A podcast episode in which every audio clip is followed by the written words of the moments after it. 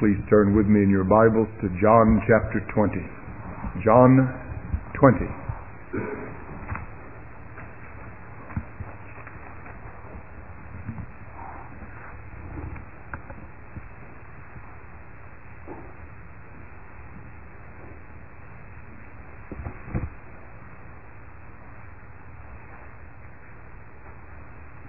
We'll read 10 verses from verse 19 through verse 28. John 20, verse 19 through verse 28.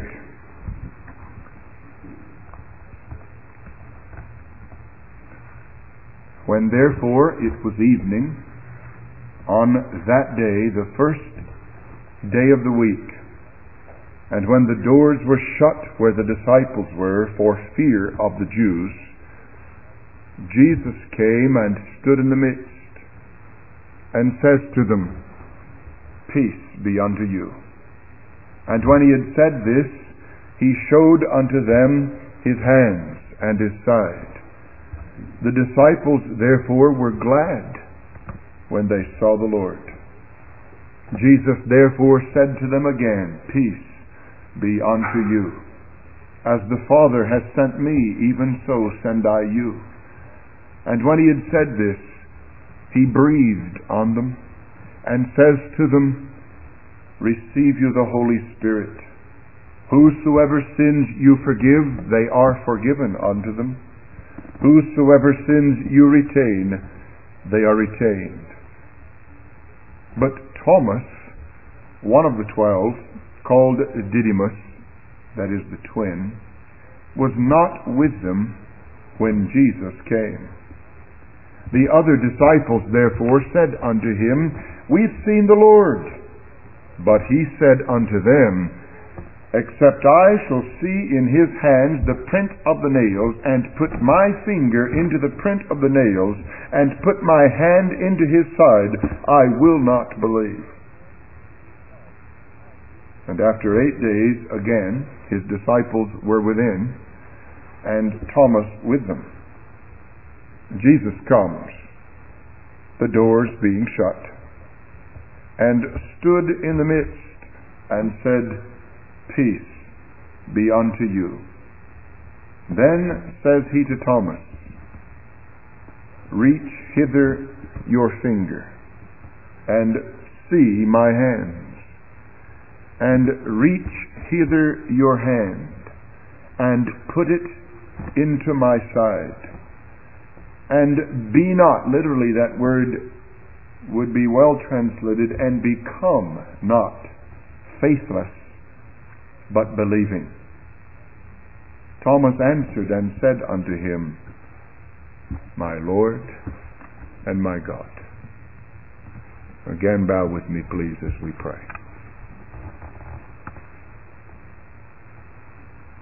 Our gracious Father, dismiss from us now our nagging doubts,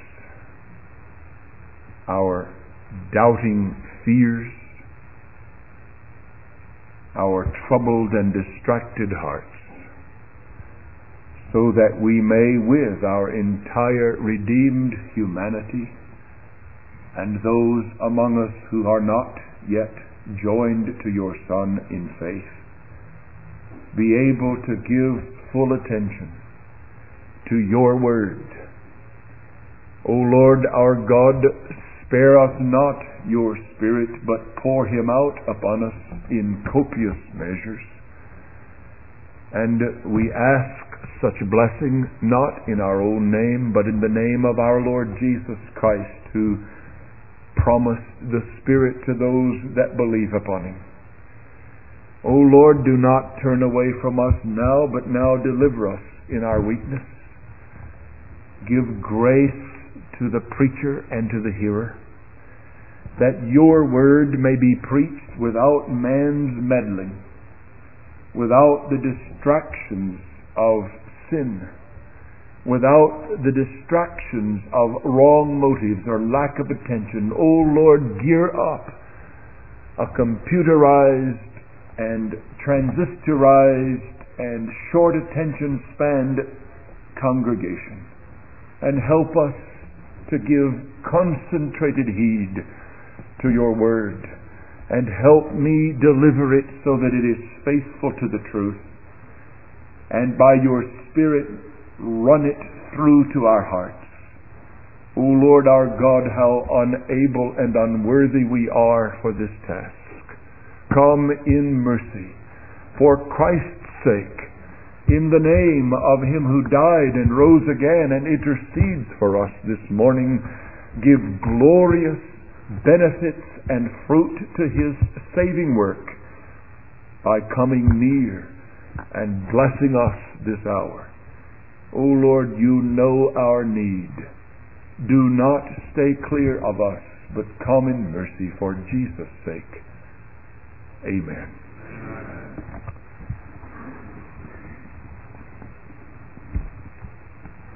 There is nothing more precious and blessed to the sight of discouraged and fearful saints nor is there anything more vital and needed to the sight of the doubting and negligent sinner than the wounds of Christ, suffered at Calvary for his people's sins. To the degree that the world has lost its sight of these blessed marks of God's saving love, the world has lost its hope. It's lost its moorings its sense of justice, its respect for divine sanctions and divine grace. In these prints in Christ's hands and side, men may again view reality, sanity, truth, and mercy. Here we see man's plight and the seriousness of his crimes against his Maker. Here in these wounds we view the righteous opposition and vehement hatred of God against our sins. Here we behold the grace that confounds the wisdom of the wisest of this world and overpowers the might of kings. Here the sinner may find his only and his sure hope of deliverance from the wrath soon to come. And here the saint may comprehend his security and his inheritance in heaven. It behooves us, therefore, to examine this portion of Scripture so as to learn more fully the meaning of the sufferings and the glories of Messiah. Please help me this morning by giving attention as we join the apostles in surveying and examining the Savior's wounds. First, consider with me the grace of the revelation of these wounds. The grace of Christ in showing them to these disciples and to us. And I've divided this first head up into two subheadings. I want to show you something of the grace of His revealing His wounds, first by beholding with you the condescension of Christ in these revealing wounds, and second, the mercy of this revelation. First, the condescension of Christ. When the Lord showed his hands and his side to these disciples, and especially to Thomas, he granted far more than anyone had a right to ask. He came way down to let them see his wounds. There's great condescension in his tender willingness to come and accommodate their fleshly weakness and show them that which would make them glad in their discouragement and in their fear, and to show Thomas that which would grant him the ability to believe. Great condescension. What gall of Thomas to dare demand of Christ the terms on which he would believe. Did you read those words again in verse 24 and 25? Verse 25, he says, except I shall see in his hands the print of the nails, and put my finger into the print of the nails, and put my hand into his side, I will not believe. Do you get this sense of Thomas's statement? Resolute. He's not present when the disciples are gathered. There's no resolution there. But when they report their meeting with Christ, that doesn't faze him. Apparently, Thomas is acting as some men act when they separate themselves. And as Proverbs 18 tells us, he that separates himself seeks his own desire and rages against all sound wisdom. He should have been there. He wasn't there. But his attitude is so self centered that when they come and report it, he won't listen. He wants to be different. If I don't see it with my own eyes, I don't believe anything I don't see with my own eyes and touch with my own hands. I don't believe he's back. I think it's over. And unless I see those prints, I don't believe Jesus Christ rose from the dead. You see the attitude? Resolute. What gall? Here the apostles are hiding in fear, having forsaken the Lord. Why should he waste time with such weaklings as these? Why not find more sturdy followers, more faithful men, more believing disciples? Oh, how far did God the Son stoop to meet the needs of these men of little faith? After all they had beheld, and after all they'd seen him do and heard him say, after the report of the women affirming his predictions regarding his resurrection, these men are still unbelieving and hard hearted. And yet he comes and shows them his wounds. Why did he show them his wounds? He knew they needed to see them. They didn't deserve to see them. They had no intrinsic right to demand them, but he condescended and showed them. Here we see him showing his hands and his side first to the apostles without Thomas, then a week later to Thomas himself, singled out.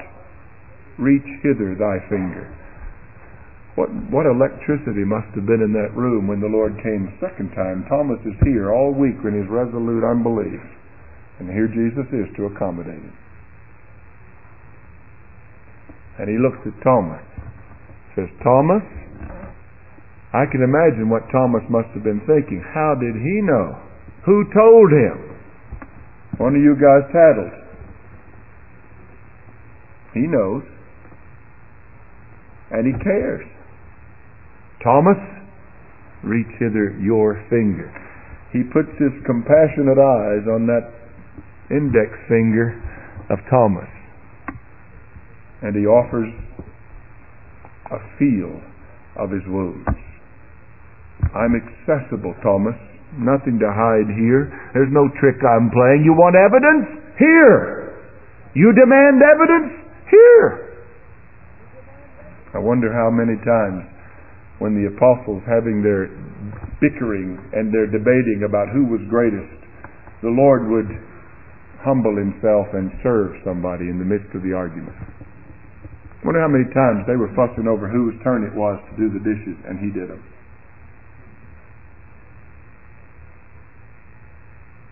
That is Christ-like, you know. And here he is, showing compassion and patience and tenderness. How humbling. Touch and see. You want something? Here, take it. I'm not going to debate this issue. I'm not going to beat you down. Here. I'm here now. What's your problem? What do you need beyond this? Do we allow people this many chances? Do we exhibit such forbearance and patience even with our own children? How many times did these men show unbelief after all they'd seen? Even in the text we read in Matthew, what does he say to them? Oh, you little faith! How soon did you forget the four thousand and the loaves, and the five thousand and the loaves and the fish? How many times does it take for it to get through your skulls that not only do I care about you, I'm going to take care of you?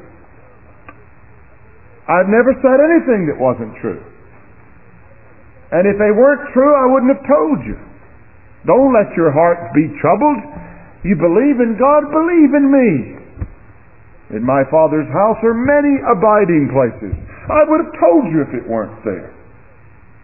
How long is it going to take for you to get settled in your faith? Do you understand it yet, dear brethren? You do not have to spend the rest of your life doubting Christ.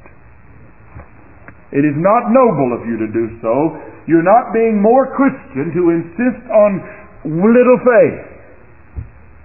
You could, you know it, you could believe. And you could act boldly in the name of Christ. You ought to. That's His will for you. It is not His will for you to limp your way through this world and die in semi belief. He's compassionate on, on such, but you and I aren't, are we? Your children make a mistake sometimes once and you're on them like a hound onto a rabbit. Or twice and it's unforgivable. Or three times and the temper flares. And the hands flog and the mouth yells. The Lord Jesus isn't like that, thank God. He still bows low to the weak. I love the Psalm, Psalm 138, verse 6. And it's one that I remember to myself frequently because I need it. It says, For though Jehovah is high, yet hath he respect unto the lowly.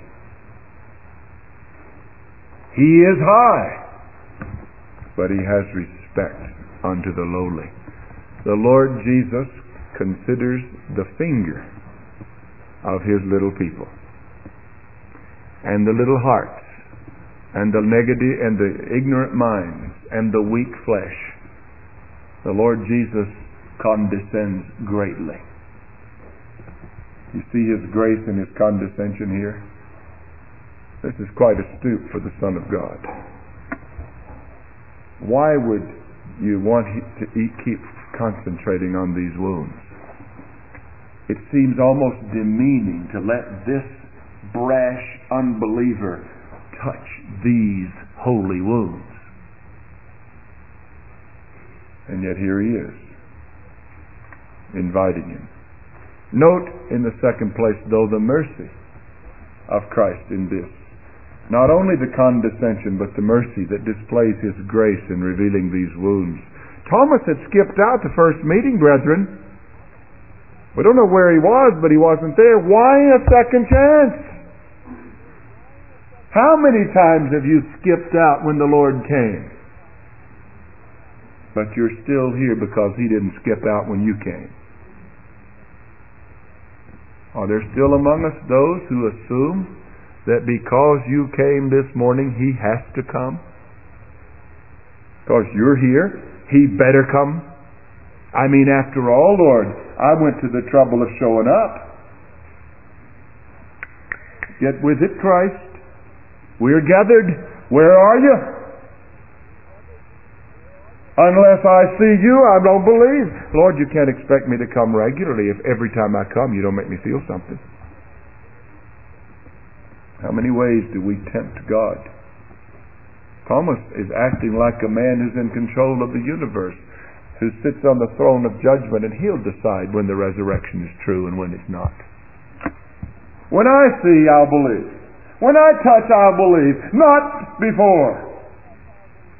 Is it merciful that the Lord lets this man have a second chance and ha- has a touch and a look? I submit that it's extremely merciful. How would you have reacted the next Sunday? And you come and Thomas is there. If you were the Lord. Well, if you were in his position. You might ignore Thomas altogether. Sorry, Thomas, you missed last week. You're out this week. We better be careful. There's not a one of us in this room that has not had untold overlookings of God for our negligence. How many Sunday mornings have we cried, Oh Lord, forgive me for how negligent I've been all week, and here it is the Lord's Day again. I've hardly cracked your book open, and now I want to come and be blessed. When I did read it, I was in a hurry with my mind on my job and 30 other things, and I've never yet all week given myself to time with you. Oh Lord, don't forsake me today on your day when I've forsaken you on all mine. And how often has He come in no other reason than mercy and poured out blessing on you? And you look back and say, I didn't do anything to equip myself for this. I've done nothing to deserve this. If the Lord were to respond to me the way I've been treating Him, He wouldn't speak to me. Notice the mercy of Christ. I believe Thomas had been rather brash, perhaps rash in his demands. Thomas did not believe. And here is Christ to show him his wounds. He who suffered the spear of a heathen soldier thrust into his side now certainly allows the hand of a weak in faith. Now I'm going to stop a minute. There are at least five men who are their eyes are closed. I want to help you. I can I feel the same way. It's a dull morning. It was a full moon last night. It's hot and humid. I want you to stretch your backs and take a deep breath, about three or four of them, please. Now you say, Pastor, don't do that to us. The rest of us are paying attention, but I want all of you to hear. And there's nothing more demonstrable of a pastor's concern for individuals than this very text. I can see you each, not, only all. I want to help you. Now, take three or four deep breaths, get the eyes open. It'll encourage me and help me preach, and it'll help you hear. I do sympathize with the difficulty. The Lord Jesus gladly allows our hand into that side where once a heathen spear thrust itself. And all of this to give hope for blasphemers, for doubters, for the weak in faith, for the obstinate, resolute, unbelieving. Surely he knows our frame. He remembers that we are but dust. And he comes when we didn't even ask. And we, we, did, we didn't expect and we didn't believe, and he comes and shows himself to us. Which of you was seeking Christ when you found him? You say, Oh, I was. I searched for years. What got you searching? Who did the dealing? Do you get the glory for being found? Do you get the glory for finding Him when He wasn't lost? He is merciful and condescending. Just notice the grace of the revelation of these wounds. Has the Lord shown you His wounds? Has He allowed you time and time again to put Him off and He still comes back and gives you opportunity again to renew your faith? How many times have you come back with the same old sins? And how many times has that same blood cleansed you from all that unrighteousness? And you have no grounds for it except grace. Don't presume on it, but don't forget it. In the second place, having considered something very briefly of the grace of his revealing his wounds, think with me a little more extensively of the significance of these wounds. And I've divided this up into three parts. These wounds which Thomas was allowed to see, and we don't think he ever touched them. I don't think he needed to. There's no record that he touched them. Something here struck him. He saw and he heard and he believed. But these are significant wounds. First of all, these wounds in the hands, in the side, in the feet of the Lord Jesus Christ validate his resurrection. Now that's an interesting twist. You might want to say the resurrection validates his death, which it does. It is the resurrection which justifies our faith in his death. He was delivered up for our offenses and raised again for our justification. But I want us to look from the other side of it. These wounds validate his resurrection. And what do I mean by that? Well, the question here is, who is this? In this room with these apostles behind these shut doors. They thought it could be a ghost. He had to tell them in one of the parallel passages, touch me. This is not a spirit. I'm not an apparition. That's the struggle here. Is this really the Jesus that a few days ago was walking and eating with us? Is this a mere angel or apparition? Or is this the one whom I saw die with my eyes?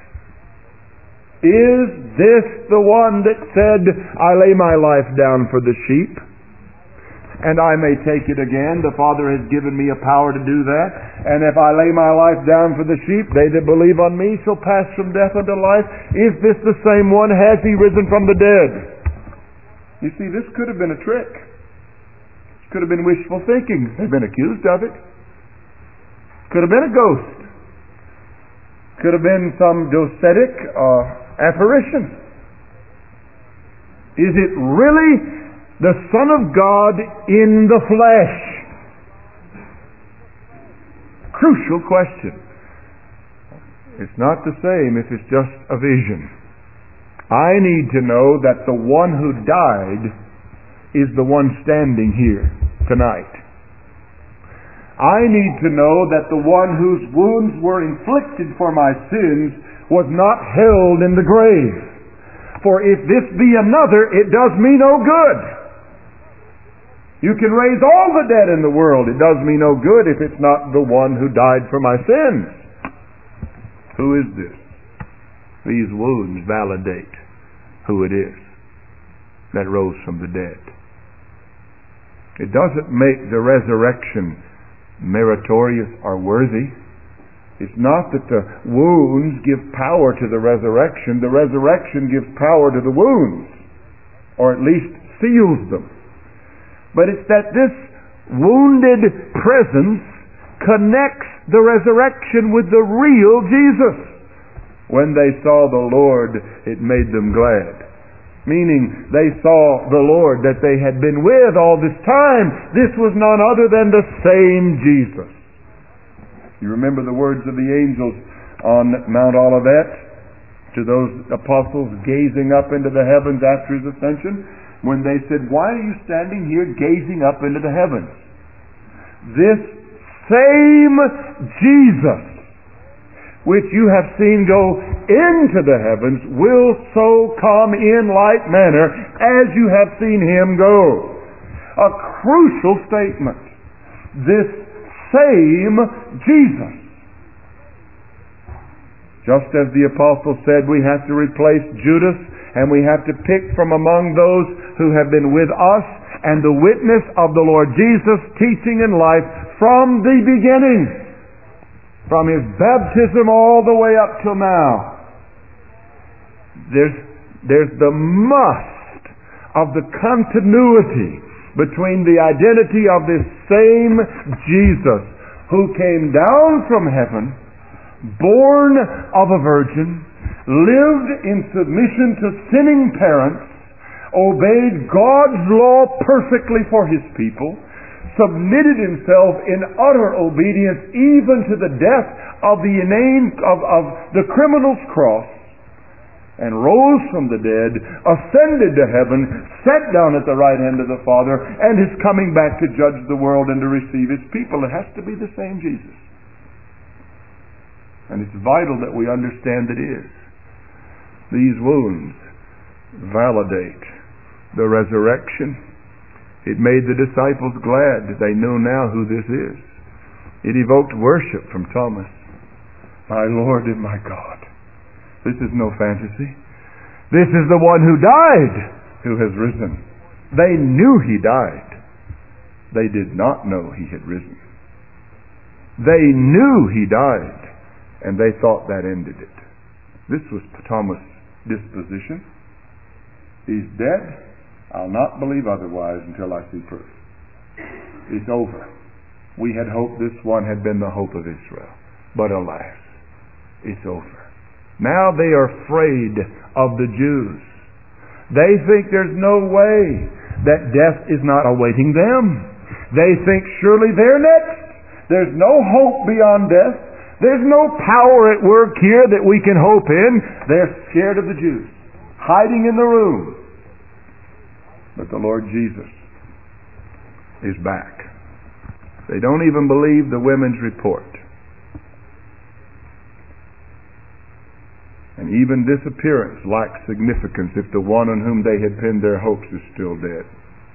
If the same Jesus who died hasn't risen, then his death has no saving power. He died the way anybody else. Then you can join the liberals and say it was a martyr's death. A nice example. A good teacher who met up with opposition with narrow minded people who couldn't think past their own selves. That's what many religion leaders teach today. But you see, if this is the Lord Jesus who died, that is back from the grave, then this will conquer us and our fears. He who said, I am the resurrection and the life, he who lives and believes in me shall never die, but has passed from death unto life. I lay down my life that I may take it again. Whosoever believes on me shall never perish Whosoever believes on the Son of God will have everlasting life. If this is the same one, then we can believe his words. If he overcame death, no more than anybody else ever overcame death, then death has the last word for us as well. But these wounds validate his resurrection. This is the Lord Jesus. Behold these fresh wounds it is the Lord. The resurrection puts the divine seal on his substitutionary death, else we are yet in our sins. His wounds prove that he rose. No wonder Thomas cries, My Lord and my God. His death must be what he said it would be because death could not hold him. These wounds validate his resurrection. But second, these wounds also invigorate his intercession. Turn with me to Hebrews chapter 7, verse 25. And if you need to stand and stretch to hear it, do it. But hear, I say these things for the sake of saints who struggle with doubts and fears. I say it for the sake of poor sinners who are perishing and who need to know there's a Savior and need to flee the wrath to come. These wounds invigorate his intercession. Hebrews 7:25 Wherefore also he is able to save to the uttermost them that draw near unto God through him, seeing he ever lives to make intercession for them. The Son of God lives forever, and He lives right now for the purpose of interceding for His people. So that through Him, those that come to God may be saved to the utter end. He is able to do it because He ever lives to make intercession. The doctrine of the session of Christ at the right hand of God the Father, interceding as king over his people, as Messiah ruling, he intercedes at the right hand of God for his people. All the time he is present interceding. Now we know about that doctrine. You've heard that taught. The question is, who is this that is interceding for you and for me? Turn over to Hebrews 9. Hebrews 9, verse 11. But Christ having come a high priest of the good things to come, through the greater and more perfect tabernacle. Now note the distinction made here among many other distinctions that are drawn clearly in the book of Hebrews. The distinction between the first tabernacle in the wilderness made by men's hands and this more perfect tabernacle, as he goes on to say, not made with hands, that is to say, not of this creation, nor yet through the blood of goats and calves, but through his own blood now, who are we talking about? Jesus of Nazareth, who died, the Lamb of God. Through his own blood, entered in once for all into the holy place, having obtained eternal redemption. He died. He obtained by that death eternal redemption for his people, and it was through that death that he was able then to enter into the inner holy of holies in heaven to do what? Verse 24 tells us. For Christ entered not into a holy place made with hands, like in pattern to the true, but into heaven itself, now to do what? To appear before the face of God for us. What is he doing? Through his death, he entered the Holy of Holies in heaven itself, the place where men must meet God and do business with God and be reconciled to God. The place where God must be satisfied. The place where we must have our prayers heard if they're to be heard. Into the throne room of God, into the Holy of Holies, the place where God dwells with his people Christ entered. Through his death, through his blood, he entered. Now, to appear, and in the beautiful language of this translation of the ASV, in before the face of God for us. The language gives the image of God the judge, always seeing these wounds in the person of his Son. What does God see who otherwise would see my sin and my guilt and my condemnation and his wrath raging against me? He has something in his face. That's the imagery. Before the face of God, Christ appears. The picture is that it's constantly in God's eye.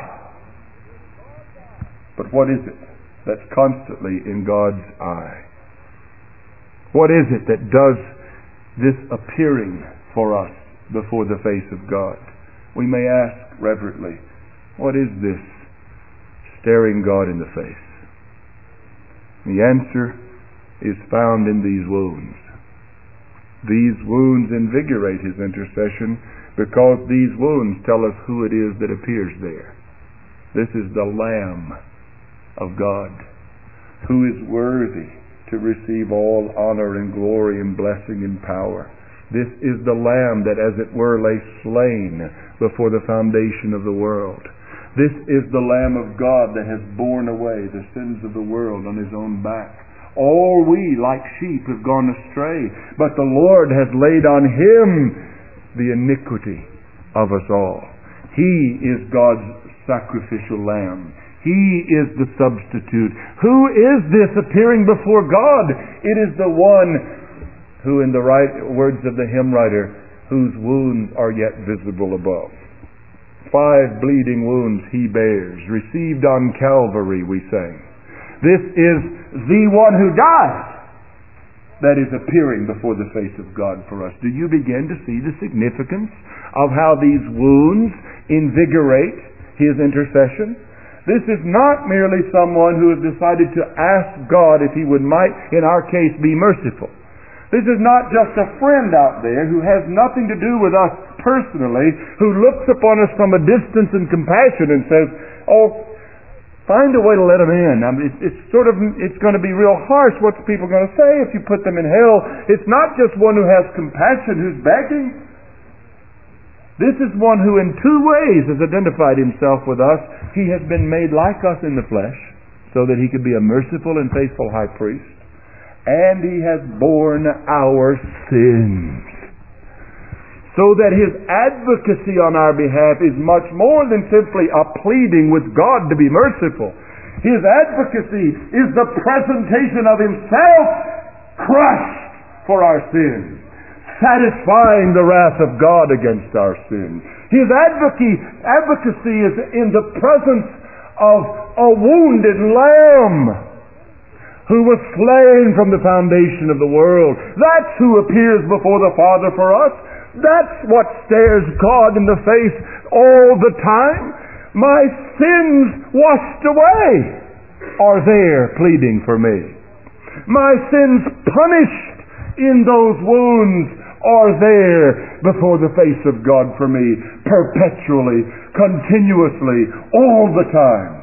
God sees not my sin, but my sin buried with His Son. God's dealing with me has to do with the one who is at His right hand before His face, always appearing there for me. You see that? Does that strike a note in that lonely, despairing heart of yours? These wounds, yet visible above, not visible to us, but to God. And to us by faith. That's the answer. That's what appears before God, the one who bore our sins. Before we move on, look at 1 John chapter 2. It's a familiar passage to those who love the Scripture, but it's a lovely passage. He states that the reason he's writing these things to these people, probably in Ephesus, is that they sin not. He doesn't want saints to sin.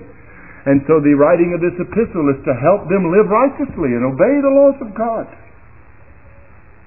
But he says in the second portion of the first verse, if any man sin, we have an advocate with the Father. It's the same word used for comforter in John 14 and 16 regarding the Holy Spirit. In other words, it's one who is locked in alongside God. A parakaleo, one called alongside of. We have one at the side of God who also is at the side of us and one who's on our side, on God's side, in the presence of God, our advocate. An excellent translation. With the Father, and who is this advocate? He is Jesus Christ, the righteous. So if He's our representative, and if we are judged in Him, it is His righteousness by which we are judged. What appears before God is righteousness to the nth degree. It is righteousness perfected. It is righteousness that appears before God for us. In other words, as though we were appearing before God righteous. He's our representative. He's our high priest.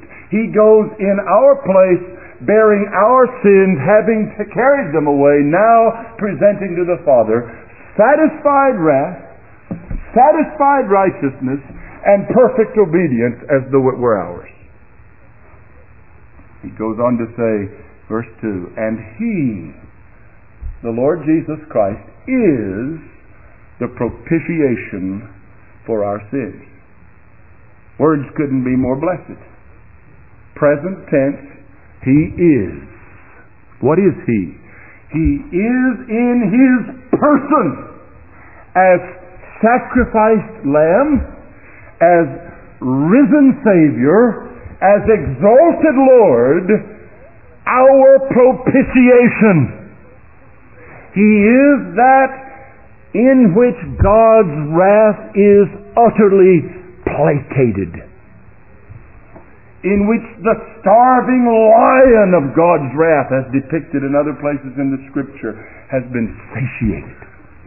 He is in his everlasting presence before the Father the propitiation for our sins. Dear brethren, if your hopes are grounded in Christ, if you have believed upon the Lord Jesus Christ, you children, though we await the time for evidence to be sound and solid of your conversion, if you have believed upon the Lord Jesus Christ as your Savior from your sins, your sins, all of them, the ones when you were angry with your mother and dad, when you said naughty words, when you stomped your foot in a tantrum, when you didn't read your Bible because you preferred to watch a cartoon, when you didn't pray because you didn't believe God was listening, when you put on a front in front of your friends at church and got home and changed character altogether when nobody was watching.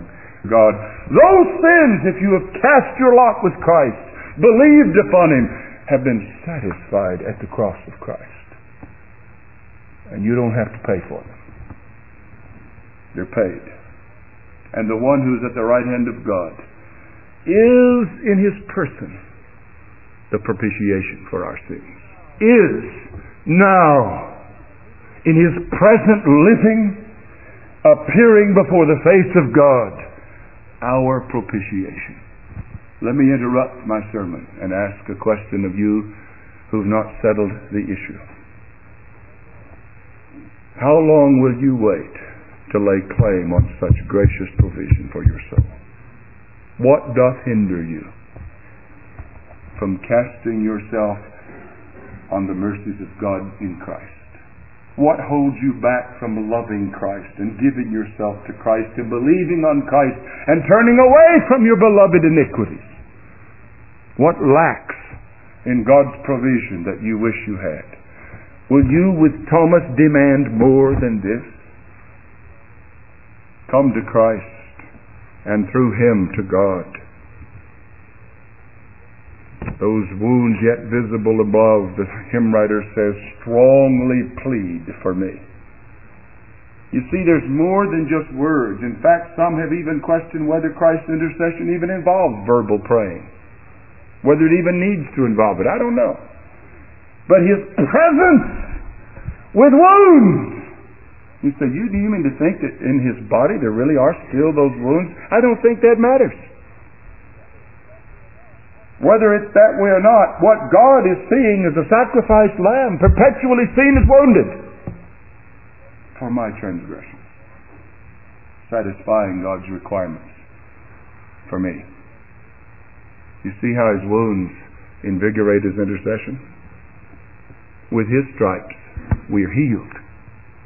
Oh, don't demean that and make it into some sort of wealth and health gospel that says that any Christian that ever gets the sniffles that he can simply believe God and he's they're gone.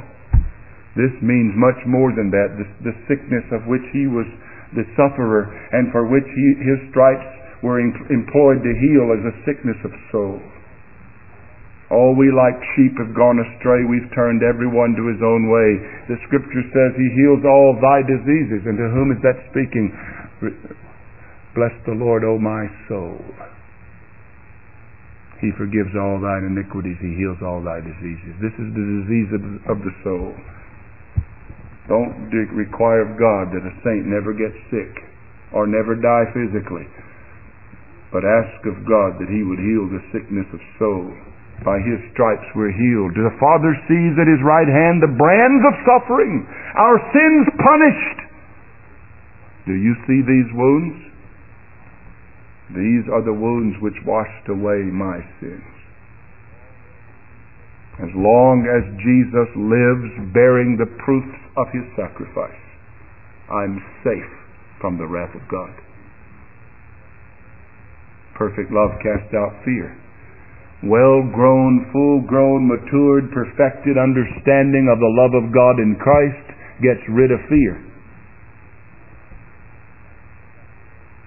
Romans chapter 8, perhaps the most uh, wonderful collation of all these truths from verse 31 and following, where it says, Who is he that condemns? It is God that justifies. Who shall lay anything to the charge of God's elect? It is Christ that died. Ah, Yea, rather, is risen from the dead. Same Christ who died. And moreover is at the right hand of God, ever living to make intercession for us. You see the link between all of it? What God foreknew, He provided redemption for. And He added the, the principle of calling all those whom He foreknew to Himself. And He made them His own, so that now we may say, that at that thing, at that one who sits at the right hand of God, we may say continually, the blood of Christ cleanses from all unrighteousness. If any man sin, he has an advocate. If we confess our sins, he is faithful and just. Oh, may we say it. When God forgives you, saints on your knees, saying, Lord, I've done it again, forgive and cleanse. He doesn't bat an eye. There's not a wink about justice. There's not a thought in his mind that there's any possibility that his granting forgiveness to the penitent saint is unjust, because in his face are the wounds of Christ. I know how you do it. You ask forgiveness and spend three days wondering if you got it. But at the throne of God, and if you learn to believe the testimony of the gospel, it is not so. If we confess our sins, He's faithful and just to forgive us and to cleanse us from all unrighteousness. If you've not come to Christ, if you've not turned from your sin, confessed and forsaken your sin, you have not this benefit, my dear friend. You're in a dreadful in a dreadful lot. Your sins are not forgiven. God will be just to punish your sins on you in hell. Only in Christ, only securely united to Christ by faith by our whole soul's commitment to God's Son as the only Savior and as the sufficient Savior. Only there can you avoid the wrath to come. But there you will avoid it all. I trust you here. These wounds invigorate his intercession. But third, not only do they vindicate his resurrection, invigorate his intercession, they vindicate his judgment. They vindicate his judgment. This wounded Savior will return one day to judge the living and the dead. The Bible says, They shall look on him whom they pierced. They will see him as the one pierced. They will know for sure this is the Lamb of God wounded for our transgressions. They who did not believe on him will see him in his wounded identity. They will look on him whom they pierced. Acts 17, verse 31 tells us that God has appointed a day in which he will judge all men by the man that he's ordained, even Jesus Christ. And he has signified that by raising him from the dead. The Lord Jesus Christ is coming back to judge every human being on this earth. Everyone who has ever lived and everyone who is living at the time of his return. Every man, every woman, every boy, every girl. Jesus Christ will judge the first time he came not to judge, the second time he comes to judge. In Romans 14 it says, He both died and rose that he might be the Lord both of the dead and the living. In Revelation 6 we see the description of his second coming. And remember what the tribes of the earth say when they look into the heavens and they observe Christ coming, they realize he's come. What do they say? The wrath of the Lamb, the day of his wrath. The Lamb the Lamb. The Lamb crucified is angry with the wicked every day, and he will judge.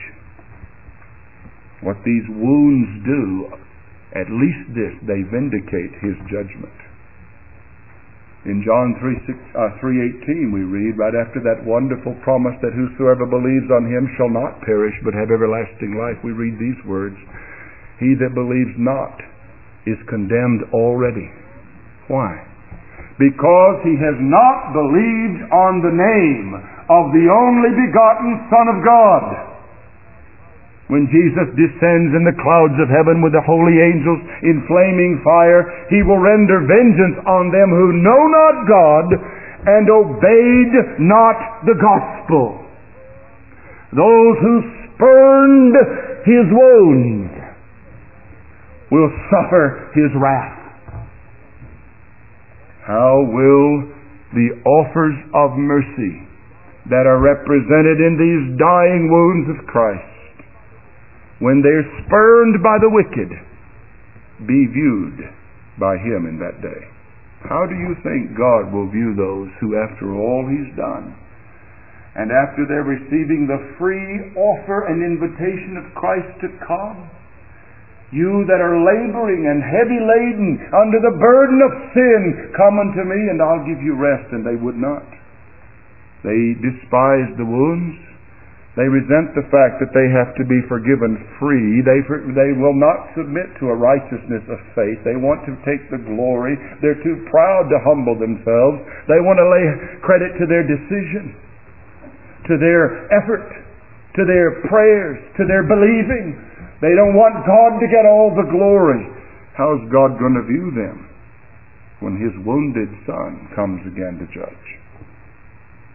The very wounds will be the testimony against their unbelief. What excuse will any have in that day when the Son of God, who made all provision needed for sinners, and who made the invitation worldwide for any to come and be saved, and you didn't come? God's wrath against you in that day will be fully justified, and those wounds cry out against you. You cannot say God didn't provide enough. He who made you is offended by your sins, and he will judge you. His death will save you if you believe. His death will be the final nail on your doom if you refuse to believe. Well, I want to conclude quickly by stating in the third place the, the intention of this passage. John chapter 20, this passage which we've read, we've seen something of the grace of his revelation of these wounds, and we've seen something of the significance of these wounds. These wounds validate his resurrection, they invigorate his intercession, they vindicate his judgment. But in the last place, note the intent of this whole passage, and I think you can see it down in verse 31 of John 20.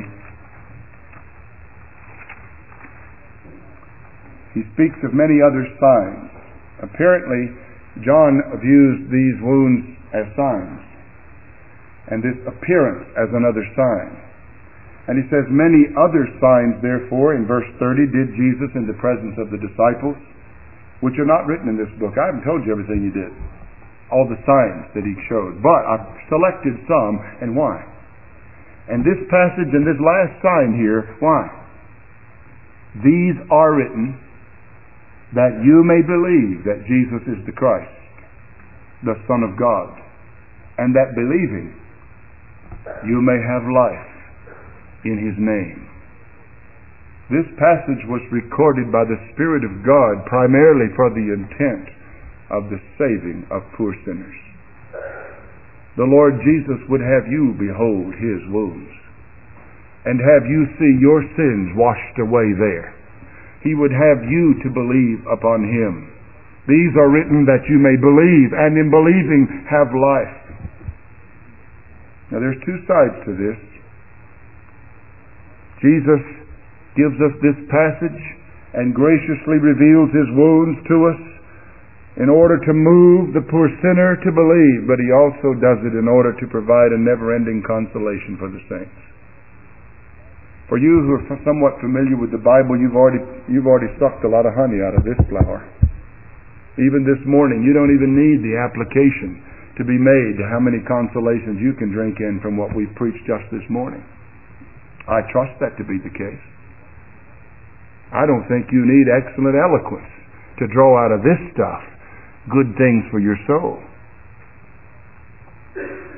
But every time we look at those wounds by faith, we see the provision that's been made for all our sins. We also see the tokens of Christ's love.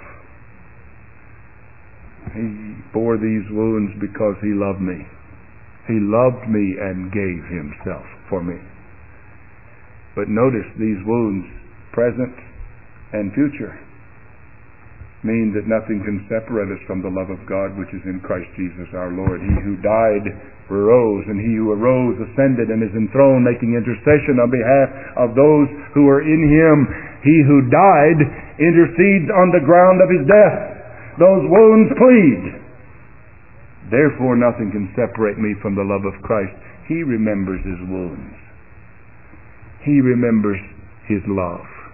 He remembers what He feels and means toward me. He will not forget me. His wounds seal His love for me forever.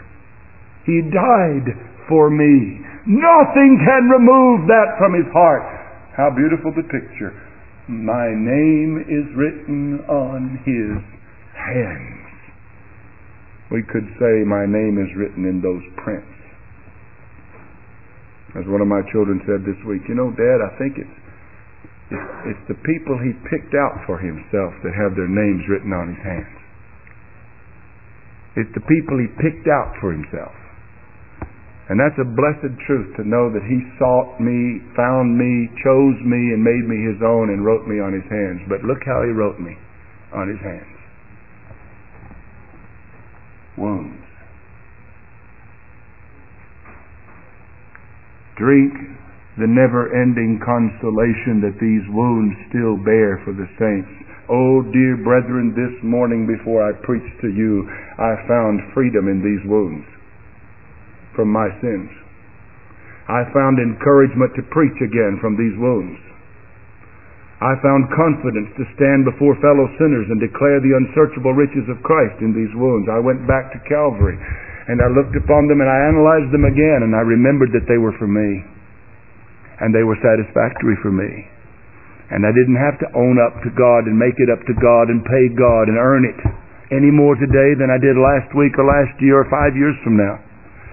Those wounds yet presented before God are my salvation. I would wonder about us if we couldn't find some emotional attachment to that. Well, let me conclude by warning you. We're not allowed to have the special dispensation that Thomas had. We must walk by faith. But blessed are they that have not seen and have believed. Do not seek signs. Do not demand, and again, how this meshes with the passage we saw in Matthew. Do not require of the Lord something extraordinary before you'll believe. If He gave it, you'd want more. If, if you don't believe Moses and the prophets, you're not going to believe if God raises one from the dead and if He shows up on your doorstep. Don't say, if I could have been there with them, would, I'd be a lot better Christian. You'd be just what you are, only your, your judgment would be worse. Your problem is not God is not revealed enough to you. Your problem is you have a hard heart, slow to believe all that the prophets have written. This revelation to Thomas, though it was gracious and blessed, was the exception to the rule. Very few have ever seen what Thomas saw. Why? Because you don't need to. If you needed it, you'd see it. Don't be hankering for some vision, some apparition, some statue that weeps, some statue that bleeds annually. Don't pay a dime to go on a pilgrimage to see something like this. You don't need to go there. You go to Calvary. And you've traveled as far as you'll ever want to travel. Once you see these wounds by faith, you're free. And until you do, you're in bondage. Sign, seekers are tempters of God, and God does not like tempting him. He'll show you what you need to see. He is gracious. He is patient. He is compassionate. He is condescending. He will show you what you need to see, but ask Him. Seek helps for your faith, yes, but not extraordinary signs. Read the scriptures. Ask God to help you. Rivet your attention on preaching, even bad preaching. Get all you can get out of it. You need it. And God will help you. We have plenty. Oh, I tell you, don't become faithless by demanding signs. Be believing. And the Lord will show His mercy. How wonderful that He suffered the infliction of these wounds. How precious that He has revealed them to us. We declare to you, poor sinners, this morning, the saving wounds of Christ. Look to Him. Be saved. See your sins inflicting those pains. See your sins washed away in those pains. Will you utter those two my's of Thomas? My Lord and my God. Do so today. Don't go back, go home thinking you've got another week don't speak as one young woman recently said to me after three hours of passionate pleading with the soul and agreed with everything I said. And at the end, she said, I just want to take my time and take one step at a time. And I've not seen her since. Maybe I will, but don't you be that way. My Lord and my God, get it settled. This is nothing else than God Himself bearing wounds for your sins. Fall at his feet. Turn from your sins. Look to Christ, saints and sinners, and go home free and blessed. May God help us to believe the gospel. Let us pray.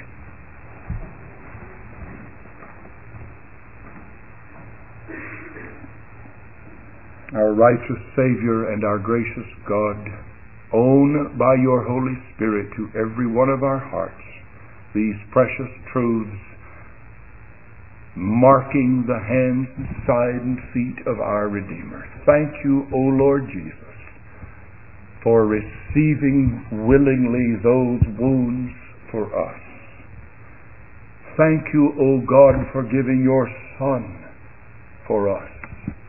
Make it beat in our breast in vigor and power and increasing light and cause us to walk in the joyous light of such confirmed grace. Oh, please, our God, help our faith. In the way you helped others, help us. We do not demand signs, but Lord, we need help to believe your word. Show that compassion to us. Lord, we believe on you. We know you know we're weak, and we expect, because of your own habit and promise, that you will help us we look forward to how many ways, even in these coming hours, you're going to lift our countenance. Oh Lord, thank you that you're so compassionate, so gracious, so powerful and loving. Make your wounds sweet and precious to us and to many who have yet to see them. We ask it in Jesus' name. Amen. Amen.